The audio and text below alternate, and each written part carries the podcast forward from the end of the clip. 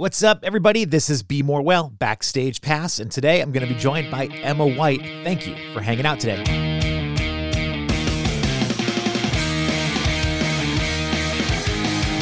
Hey, everybody, I am Jeff St. Pierre, and welcome to Be More Well Backstage Pass. This is the first episode of this kind of side project of sorts, so thanks for popping in and hanging out for a bit. I've been producing my wellness focused podcast, More Well, for over a year now, and I realized that while I love discussing those topics, I've been missing out on great conversations with other people who maybe don't fall in the wellness field. So that's what Backstage Pass is all about. This week, I am chatting with Emma White. Emma is from the Baltimore area, but has been living and working in Nashville for about a decade now. She's been pursuing her dreams of becoming a big time country artist. Now, I've been lucky enough to know Emma for probably about a decade now, too. Uh, my radio station in Baltimore used to play her stuff on our local music show, and we've had a chance to hang out a few different times. I've just always been so impressed by her drive, which we'll talk more about during our conversation. Uh, before we do get started, please subscribe to Be More Well on whatever platform you are using right now so you can be notified of all future episodes and updates. And please feel free to leave a rating and review. Those are super important for the algorithm so more people can find my show. Uh, I appreciate your support as always. Thank you for listening. And here is Emma White. Hello. What's happening? You? I am good. How are you? I'm good. My mom was very excited to hear that I was talking to you today. Oh, really? She apparently is writing a song for your daughter oh, okay. because she saw you. She saw you mention something um, about needing a song or something. Did Uh, you know my mom writes songs? I, I actually didn't. So this is like this is great information right off the bat. taught me how to write songs. Sorry, let me. Um, my mom said something about she wrote. She's writing a song for Eloise, and that's that's all I know. That's actually amazing. You know, it's we were I don't know if you ever do this, um, but we were looking up to see if there were any songs about Eloise or had Eloise in the title. Um, Yeah. And there's there's a few, but like the only one that I could find that I actually somewhat enjoyed was by the band Say Anything. And it's like a heartbreak song, like it's really like negative towards Eloise. And I'm like, well, that sucks. like I need a good positive Eloise song. Such a cool name. I love that. I can take no credit for it. My wife and I uh, kind of agreed that I would get to name the boy and she would get to name the girl, and she wins. So That's such a good deal. I think I still would have lost. Like I, I still don't think that she would have let me do it. Um, Mm. but that was what she said. So I, ha- I have no proof otherwise because we had a girl, so I can't say. Baby number two, maybe you'll find out. Yeah, we'll see. Uh, as, as of right now, we're stopping at one, so we'll see what what happens with life. One is enough, really. I mean, I I look at people that have you know a bunch of kids, and, and more power to them. I don't judge, but like I'm just like I don't know how you do it. Like I have a hard enough time dealing with one right now. I can't imagine having like seven all under the age. Like Thomas Rhett and his wife. I know they're a different situation because they've got all the money in the world and they can buy help or whatever they need. But still, Yeah. they're gonna have four kids, like all under the age of like seven soon. I really, I don't. My brother um, is fostering a little baby, and he said the exact same thing. He's like, "Mom, I don't know how you had three children running around."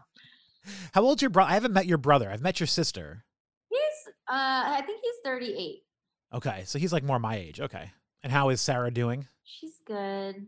She's um, living in Baltimore. Okay. She's actually transitioned to do like virtual events. Um, she was doing like PR events in person for a long time, and because of the pandemic, now she's doing all this virtual stuff. So that's been cool because I think we might get to work together now. Oh, that's so cool. Where is she working?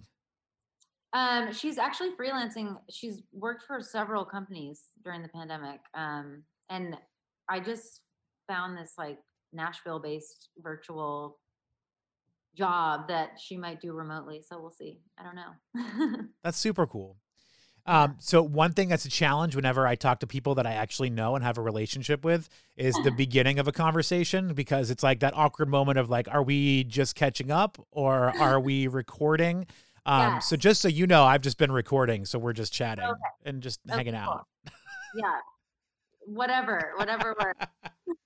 the other thing that I suck at with people that I actually am familiar with uh, is that I forget that not everybody is familiar with them. So I forget to ask questions like introductory questions because I already know. I don't know everything about you, but I know a lot about you. Clearly, I didn't know your mom wrote music, so clearly I don't know everything about you. Um, but like maybe before we dive into kind of what's going on right now, because I think you're a fascinating human being. Um, can we just go back a few years and Yeah. Kind of start from the beginning really quick, like the the synopsis of Emma White? Sure. Okay. Well, well, so let me Uh, let me just go. You mentioned that your mom taught you how to write songs. So you've been writing and singing for as far back as you can remember, probably, right? yeah, like literally since I was three years old. I remember being three. That's like my first memory of writing with her. And um, she almost came. She came to Nashville and tried to make a go of it, like pitching her songs, but she was just like, I think she, we were going to move here, and she just decided this is not. I want to raise my kids in Maryland. I don't want to deal with all this rejection, basically. Um, and so she always wrote, and we had like a CD party for her, and like I would work the merch table, and all of that was in Baltimore. But her mother actually, my grandmother wrote songs as well, Oh, wow. and pursued it in New York, and then her husband came back from the war and they got married and um, she moved back to baltimore but she had a couple like tv shows she was in and um, we still have songs that she wrote so it is kind of like all in the family um, but yeah so i just kind of got the bug from my family and um, i did not anticipate being so obsessed with country music. That kind of happened later. I thought i was going to sing r&b music because growing up in baltimore like the two biggest stations were 92q and 93.1 and when I was younger, I only listened to 92Q. I was not listening to 93.1. And then, and then it was like everyone kept saying, "You're going to do country. You're going to do country." And then like something switched, and I just fell into it. I guess. Well, So, also yeah. when when you were in like high school, uh, I'm assuming you were playing music when you were in high school. When you were in high school, at that time period in the Baltimore area, rock was a big thing. Like there were a lot of local rock bands popping up at that time period. Yeah. Like I, I was in class with the bass player for All Time Low. Right. He was in class with me, and they were blowing up, and I was like, "Oh my god, like this is really happening." Um, and I just, I remember all of that happening, and I wasn't a fan of like rock at the time. I was very into R and B. That was my thing at that at that point. So Like how active were you in high school? Were you out playing shows when you were in high school? Or was it more of like just a a hobby for yourself that you were doing? it was something I pursued kind of privately. At that time, I was really just a singer. Like Okay. I I felt like, you know, I, I had been writing songs, but I didn't I didn't take it like I guess I kind of didn't think I was a good enough songwriter and I was trying to become the best vocalist I could be and I was singing like Lauryn Hill and Whitney Houston and like going to New York to take voice lessons and I was super intense about that then like just voice and and dance I used to leave school early to take Hmm. dance classes and I was like it was all performance and it wasn't as much writing then so but that came like once I went to music school I decided okay I'm really going to focus on writing Okay, so what was music school? Where did you go to school? I went to Berklee Oh, College of. Music in Boston, um, and that's where I I was like, eh, when you're younger, you're like, I'm just gonna try out for American Idol, and it's all gonna work out, you know. so after like my 17th American Idol and the voice audition, I was like, okay, this is not going the way it happened for everyone else that goes on American Idol, but so then I was like, I'm gonna go to music school and just try to like learn everything I can and just be a good musician. And and writing became the focus. And yeah. This is going to be kind of a central theme, I think, to this conversation, but I love your drive and your attitude that just says, You're going to tell me no, I'm going to go figure out a different way to make it happen.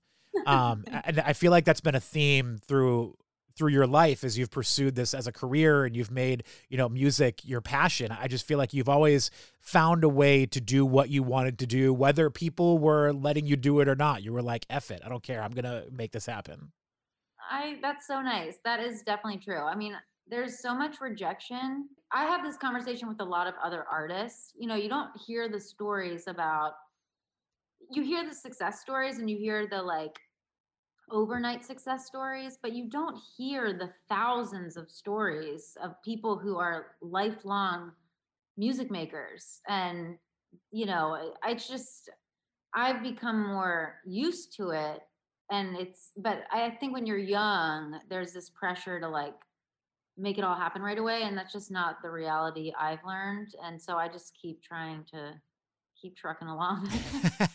I do always love when there's an artist that pops up and they have their first big single or whatever, and people are like, oh, this brand new person. But then when you find out their story, you hear they've been in Nashville for, you know, 10, 12 years or whatever, playing every bar imaginable, writing songs with other people, just trying to get heard. So to the average public, they are this brand new shiny toy, but in reality, they have been worked hard for years trying to get to that point yeah like i am constantly reaching out to people and like just try i have to position myself as a new artist and i'm like i'm not new right. but like i'm new to them and i'm gonna be new until i'm not new so it is funny and it, even today i was like over it to like just waiting to hear back from managers or whatever it is and it's like some days you, it, it is kind of like i've adopted the effort i'm gonna keep going but some days you're like I can't take this. Oh, I'm sure. I mean, there's only so many times you hear no before you're just like, uh, fine, all right, it's just not gonna, you know. So it, it's hard to break through that wall. Yeah, yeah, it definitely is. I, I always tell my sister, I'm like, I've been applying for the same job my entire life. well, it's kind of cool too. I've noticed that a lot of record labels lately, at least in the last like I'll even go back like five years, have started to look at a lot more things like Spotify and Pandora and Apple Music streams and it kind of gives them a heads up of who's who is the audience reacting to. So we are starting to see Nashville signing some artists that have been putting the work in. It's not all about like, hey, here's just the hottest new person. It's like, wow, this person has amassed, you know, 100 million streams on a song and they don't have a record deal. You know, so they they'll go out and they'll snatch them up. I, there is a piece of me that appreciates that that at least they are watching that now to say, hey, this person is working hard and they're making an impact, and people obviously like them. I mean, all the time I get so excited. I just saw a girl get signed yesterday, and I was like, oh, she like, I was genuinely happy because I'm like, she's been around for so long, and like, you know, I don't think she had like a TikTok sensation blow up or any kind of moment like that. I think it was just like finally the pieces came together. And and I I do, I mean, honestly, for all of the things that make me roll my eyes about Nashville sometimes. Like people really, if they're compelled by music, they will do something about it. Um, you just can't control whether they're compelled about your music, compelled to make a move about yours. But yeah, I mean, there are, I mean, there are still A&Rs here that I, I think they get really into something. And if, even if nothing's going on, they'll jump on it. So that's good. So Boston was music school after high school, but then didn't you go to LA for a few years? I went to LA kind of briefly. I, okay. My sister moved there, and I was the plan was I was going to move there with her, and I did for about a month. um, and I just I was like, I have to be in Nashville. I don't know, like, why I feel so strongly about it. I think also at the time it was it just felt like pressure like you have to decide and you have to commit because everyone in nashville is kind of like you have to be here to be doing this. And i just i had kind of bounced around from new york to la for a little while. And so i just felt like i need to just commit and like make some roots. And that was really hard to do uh, because i was just i was so surprised that i was becoming so obsessed with country music um, because i did not plan on that yeah, what was it? What was the catalyst that that kind of made you go, all right, this is this is where I'm going to be. This is where this is where I fit. Uh, so there were two things, and honestly, WPOC was kind of like instrumental in the beginning. You're welcome. Because, yeah, I'm not kidding. I'm not even just saying that. Like my the first song I ever wrote and completed like WPOC played on the radio. Uh, when and, we were still playing local music. I remember that time. and um, actually, Scott Borchetta, Big Machine, heard the song, and I like came to Nashville and I auditioned for him, and that was a big deal. I was that was still when like T Swift was there, and just she was still fairly new, and and I was like, maybe I am making country music, and maybe this is my own version of it. Like I didn't even know that was one thing. And then I kind of hopped around from LA and New York and was still testing the waters. I saw Lori McKenna play at the Bluebird, and she was kind of at the beginning of her like I guess her rise, she had been around for a while, but she really had was beginning to have these huge moments song wise. And she played at the Bluebird. And I remember like her lyric writing really struck me. And I remember thinking, like, I don't know how to do that. Mm. And I really wanted to learn how to do what she just did. It like blew me away. And so then I was like, I have to be in Nashville. I think there is something to be said about that too. I think you're right about you kind of have to be there for it to work because I do know some other artists that you know that have record like Tyler Rich is a great example. Tyler Rich has a record deal with Valory, I think it is in Nashville, but he's a California guy. He's lived in California almost all of his life. He's had an apartment in Nashville, um, but I do still feel like he's separated from it in some ways. You know what I mean? Like I don't I don't feel the same energy. I love the guy and I love his music, but I just feel like there's a different energy with him because he is separate from Nashville, if that makes sense.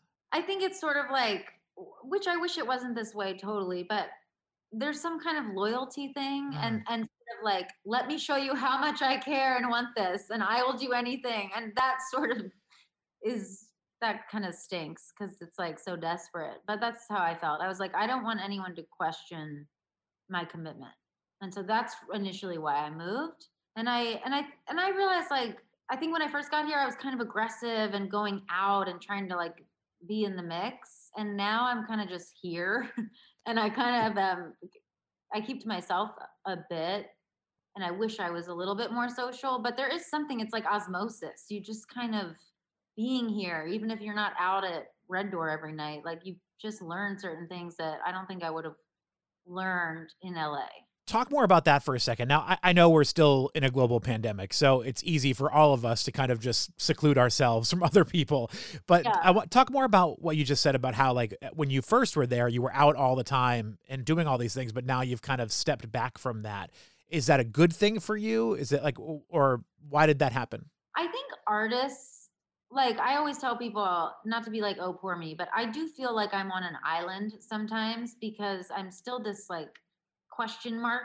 Mm. You know, it's like, oh, I have my own label, but it's like I'm not a rate. I haven't had a song go number one on the radio or something like that. So there's still these like I have to prove myself things. And I think if you're a songwriter, just a songwriter, it's it's a different thing because as a songwriter, you can kind of throw yourself in the mix and write with anybody. But as an artist, you kind of have to be very clear that you want to be an artist. And I think it leads to like a little bit of loneliness because you you need people to be like i'm going to give you a chance i'm going to write with you i'm going to take a meeting with you and it's harder to get those chances i think but but also i think like when you're first in any when you're new to any town you just kind of naturally go out and Oh, sure.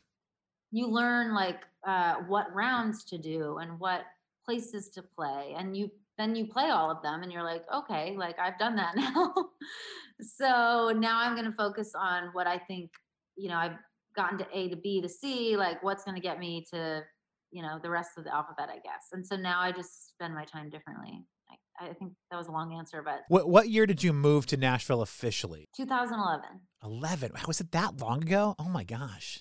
I remember like I remember interviewing you right before you went. So it's weird for me to think that that was 10 years ago. and i did so i i moved here and then i went to la and had my little hop around because i was Oh, okay. So maybe it was somewhere because I because I remember I talked to you after L.A. and you were like making the commitment to Nashville. that was 2014 Okay, all right. Well, I feel a little bit less old knowing that it was 2014.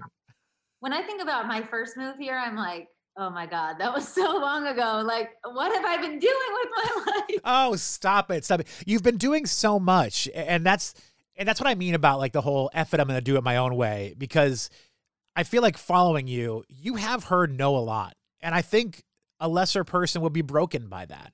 Uh, so I, I, like I said before, I'm so impressed by the fact that you've you've stuck it out and you've kept fighting for what you want, and you've found an angle or a you know a lane to get your way. Maybe it hasn't resulted in that number one song like you mentioned before, but it still resulted in you following your passion and making a life out of it. I've had so many moments where I was like completely broken. I, I think I've just gotten to a point where I realized, like, okay, it didn't go the way I wanted it to, but like, whose life does?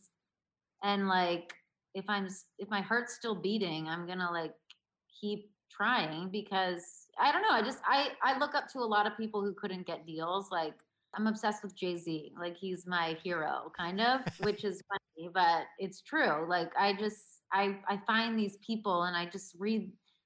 I feel like I sort of think of them as my friends, and they're in my head, and they're coaching me or something. Like that sounds so weird, but I swear, like I just read all these stories of people's struggle, and it helps me to continue to try. You know. I find it hard to believe that you haven't had a record deal like offer. Never. That's so that that's that blows my mind because you're you're and I know you, so this might be a little biased, but you are so talented that I'm just shocked that there hasn't even been like a development deal or, or anything just to be like, we got to get this girl in and see what we can do here, you know?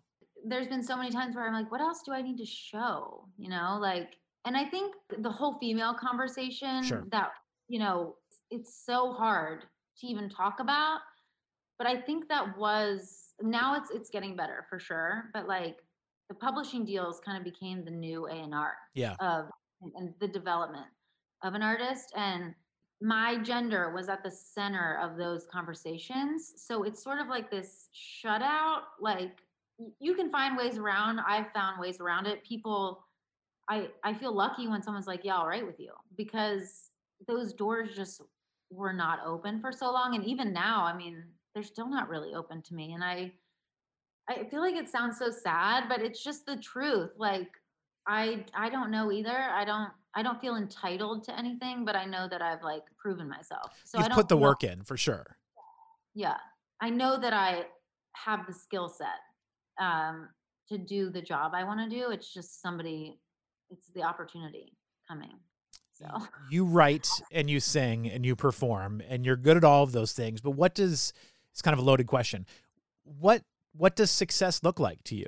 Like when you when you think about what you want, what Yeah. is it right now that you're that you're trying to grab? specifically, I'm trying to find a partner for White House Records so that we can go to radio and do a more traditional like album rollout. That's like a specific thing that I'm trying to find. But I mean, if I could do anything, like like an arena tour would be sort of like my goal.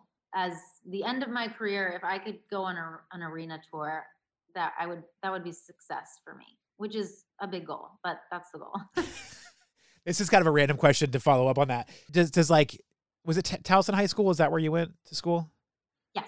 Do they have they ever like reached out to be like Emma White, our alumni, we honor you because you're so great and you're doing cool things. Like, do you ever feel like I I like I want that so bad. Like that is something that I want from my like and I know that sounds so cheesy, but like I want I want my high school or my my, my college never would because there's way more famous people from my college. But like my college never would. But I would I want my high school or my hometown to be like, hey, look at you. You've done something kind of cool. No, I I they have not done that. That's wait, where did you go? Uh, for high school, I mean, I was uh, Salem High School in New Hampshire, And then where'd you go for college? Villanova University. Oh my gosh, that's a great school. Although I will say there is a Wikipedia page for like quote unquote famous Villanovans, and there's people on there. I was reading it one day. This is so stupid. I was reading it with some friends during a basketball game, and there's people on there that have become doctors, and, and like these are all great accomplishments. I'm not begrudging them at all, but I'm looking at it and I'm like, I've got two friggin' CMA awards. How am I not on this list?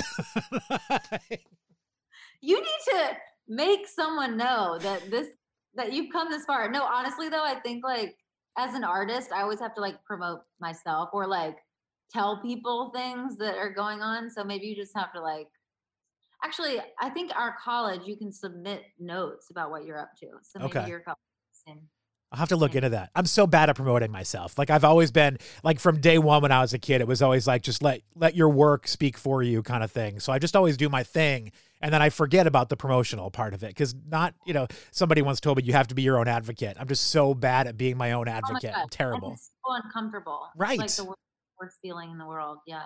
Even when I post things on like like I'm gonna post this interview, you know, as part of the podcast, and I'm gonna you know post something on Instagram or whatever to say, hey, I spoke with Emma White. Listen to it, and even that like sometimes feels weird to me, and I'm like, it's my Instagram. Why does that feel weird? Uh, literally like i think people must think I'm obsessed with myself and and it feels so horrible. Every time I post, I'm like, everyone hates me and this is so annoying. Like that's what goes through my head. So I totally get it. It's horrible. It's like it's just it is what it is, you know? You are great at the photo shoot though. I'll give you that. Like your photo shoot pictures are awesome. I I uh-huh. hate getting headshots like more than anything else in the world. I look so uncomfortable and awkward in every single one. I look at your photos from this and it, look, I'm sure there's a million pictures taken, but you rock it. Like they look awesome. That's really nice. I mean, it takes several hundred shots to find two. Like that's I swear to you, like I'm not kidding. That's what we do. We like really try. if you were here, I'd show you my camera roll because that's what we do with my daughter right now too. Like just sit still. I just want a picture. Sit still.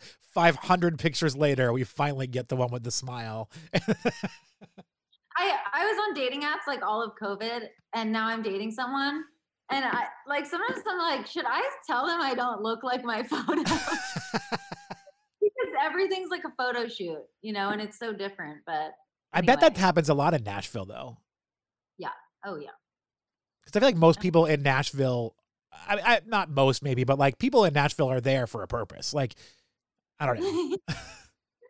yeah, they are, and uh, and I think everyone's like, I mean, it seems like everyone in the world is like an influencer these days. So everyone's kind of made up and dolled up and. Uh, not that I want to get totally off this subject, but uh, meeting someone during COVID and dating, how did that go?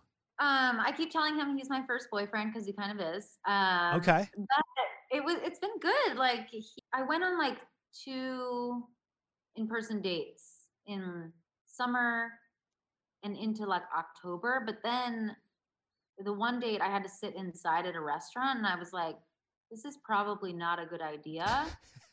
and so most of the time I was outside going on dates. If I went on dates, I had like a coffee date outside one time. Um, my sister's like, you're insane that you've been dating during the pandemic. But I was I was alone. Like sure. I was alone in my apartment and um I I just always am kind of on and off the apps anyway. So I went on a couple dates and then I I guess um, now I've been dating my current man friend for three months, I guess.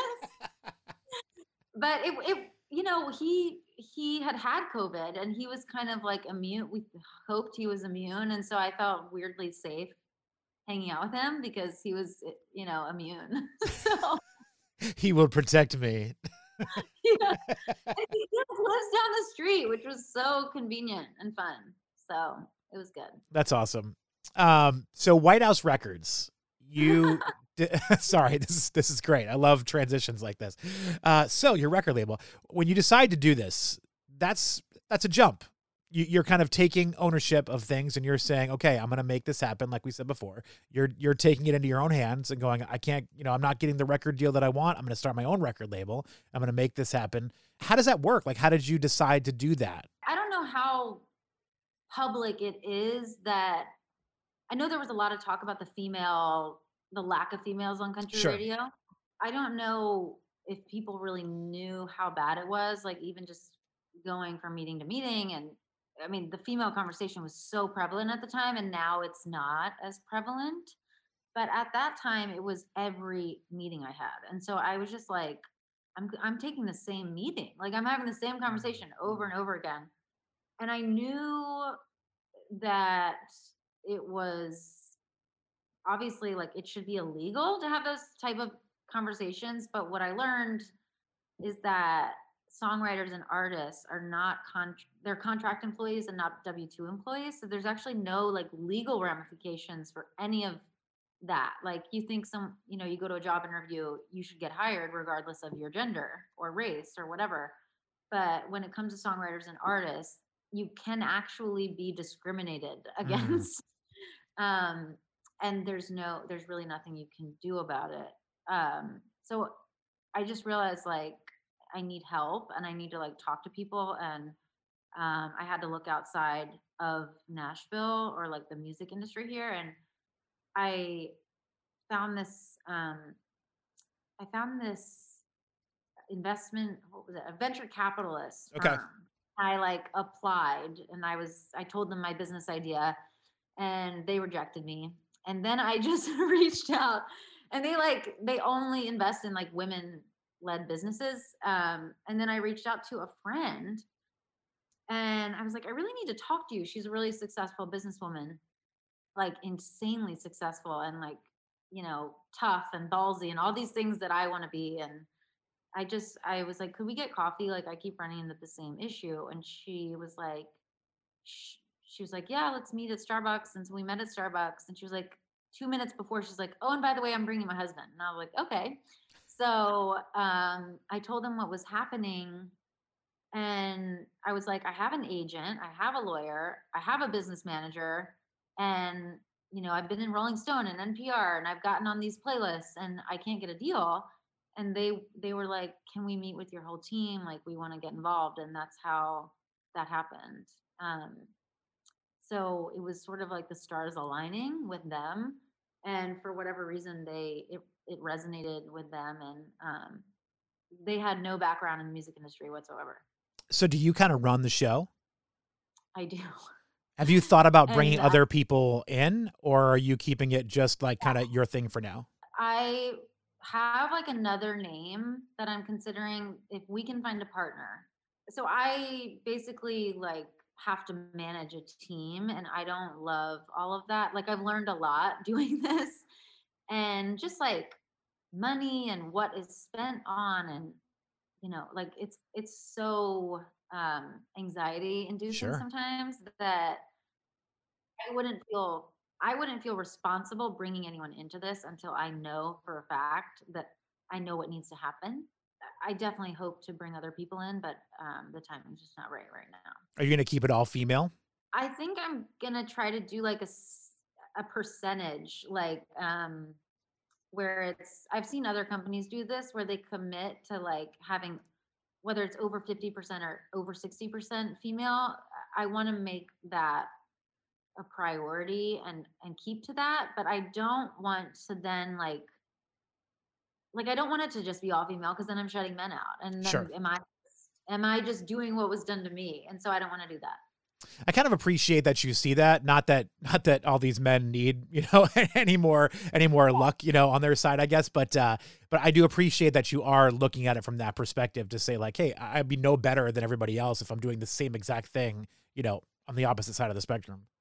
Yeah, I and I feel like that's how like you're gonna get men to you know join you in, in the whole fight because it's like I've, I've seen it go both ways. It seems like some people, you know, they do the whole female only thing, whatever the company is, and I, it works for them. But I just, for me, it, it's not who I am. Like, I have so many guy friends and I have so many talented guy friends that I look at and I'm like, I would totally sign that guy and he's not signed. Yeah.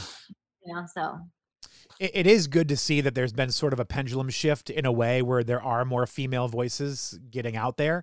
Um, it, it's fascinating too. Like uh, Tenille Arts just had a number one song, and she's awesome. Uh, dating a Baltimore guy, by the way, who used to be a bartender in Baltimore, which is he so funny. Hit me up before he, he had come to my show in Baltimore, and he like hit me up when he got here, and and then next thing I know, he's dating to Tenille Arts. Crazy, crazy. But that song is the first eh, first ever all female done song to hit the top of the chart. Like sung by a female, written by a female, produced by a female, like the whole everything women yeah. was that song. And it blows my mind that it's 2021 and that just happened. You know what I mean? Mm-hmm. Like I, I just mm-hmm. there are so many talented females in Nashville from the writing, producing, performing standpoint. I can't believe that a song hasn't come before where the stars aligned, where they were all in on one thing. I know, it, and I actually the song 30s which i released a couple months ago was my first time releasing something by all women oh and that was literally the first time i had done that and so I mean, it surprises me, but it, it doesn't surprise me because it really is. It's just there's, I guess there's so many male producers, and that's true. I don't know, but I mean, it was amazing, and uh, I mean, I, I hope it continues. That there's just more women producing for sure. I guess that is something to think about. Like, there are a ton of talented female songwriters, but you don't necessarily hear about women producers as much. And it's not to say they don't do it, but it's just you don't hear them being in the booth quite as often as you hear about men. And I, sometimes I wonder with everything, I'm like, are they not there or do I just not know they're there? You know, that's a good like, question. Yeah. And I'm never sure about that. I feel like sometimes women get pushed in a direction where it's like, we want to put you on the stage. We want you to perform. We want, but there could be some really talented women that have a great ear for music. That maybe yeah. production is the world where they could really kick some ass, but just the music industry yourself is like, well, this reason or that reason, you should be here or you should be there. I, I don't know. I'm just, you know, hypothesizing. I think it's a combination of things, sure. but I definitely my eyes have opened to like a lot more female producers in the last year that I just like found on Instagram, which is so weird. but, 30s you released this year and you just released a new song mothers and daughters and you mentioned earlier some of the great press that you've gotten. You know i've seen you in rolling stone npr you have something from people uh, that i saw on your website. I don't remember when that was. I think it was about 30 so it's from recently. Yeah. um, partnership with covergirl to do a giveaway with 30s as well. So there seems to be a lot of things coming together for this song and for this moment in your career yeah, um, 30s has been the most exciting release so far. Um, and I I think from like the label brain perspective, it's sort of like whatever you can I'm I'm just learning how to set up a release better. And so I think you know, sometimes songs can be amazing songs, but nobody hears them, and you always scratch your head like, you know, how do we get people to hear them? We really tried to be thoughtful about how we released those songs. Um, but I think 30s also just spoke to people like in their 30s. They hadn't heard a song like that before. And so I think that kind of came together because it was a unique concept.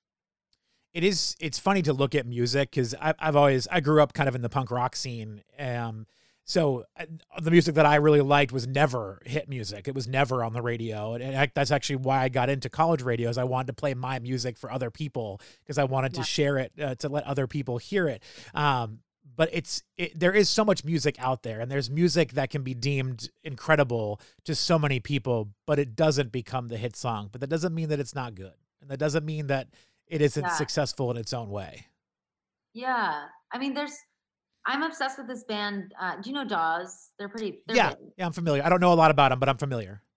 So, like, I was an intern for them, like their record label, many, many years ago, and I remember hearing them for the first time and being like, I have to tell everyone about this band. Like, they're the greatest American rock band ever, and I just felt so strongly about that. And I'm still like, they should be playing stadiums. Right. like, that's how I feel. And um, but I do know like as a songwriter, it's just funny. Like people can be so incredible, and it it doesn't necessarily mean they have the number one song.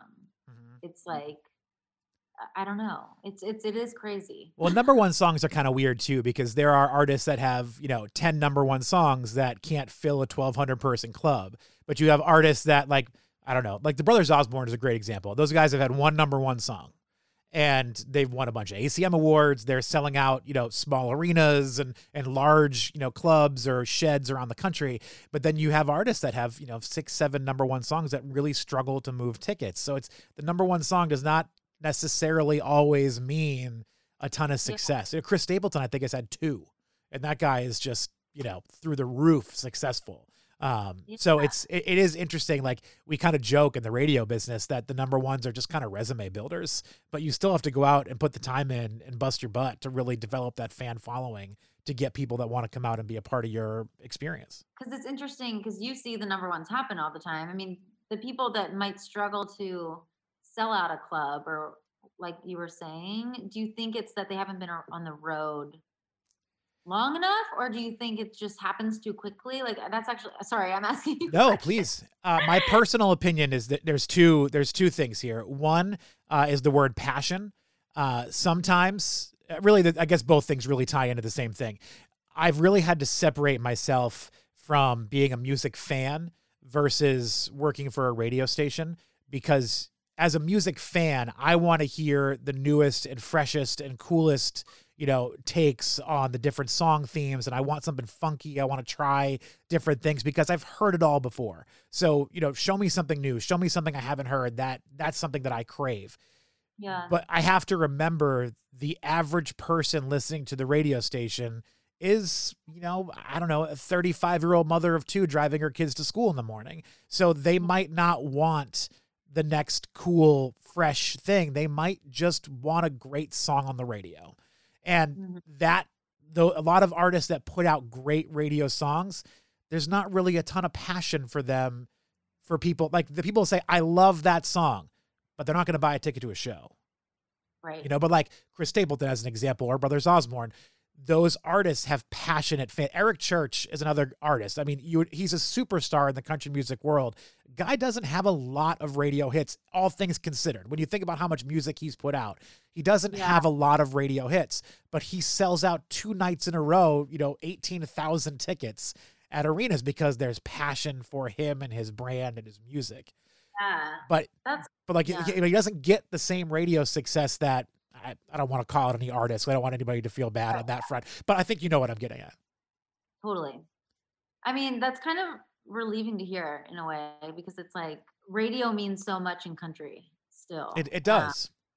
it's so much, but it, but it's funny. Yeah, there's so many great artists who, I mean, Kacey Musgraves is one of them. Like, I, I think Chris Stapleton too. I, I think he was on the road for a very long time. That's what I always hear. and he wrote music. Um, so he wrote songs that were hits for other people. So his name kind of became familiar. He actually got this is actually a debate that we have all the time, or I guess I have all the time. I'm sure not everybody else is having it, but he's much more of like a AAA or NPR artist than he is a country artist. I think he's a country artist because that's the world that he fits in the most.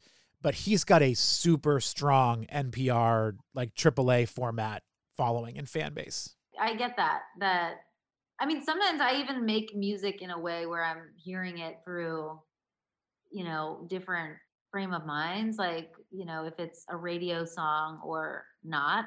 Um, I think the the ultimate is like you do something like I think Girl Crush, like Little Big Town to me has has this really unique thing that they've created Mhm. where they make really interesting music. Um, like Girl Crush to me was really groundbreaking, Mhm. and even musically, uh, it just sounded different. And I, I don't know if it. I, I think it went number one. I mean, Yeah, yeah. the fact that a song like that, um, it it wasn't overly poppy or whatever. It was just a great song with a unique production behind it. Like to me, that's like the ultimate. Yeah. you can do.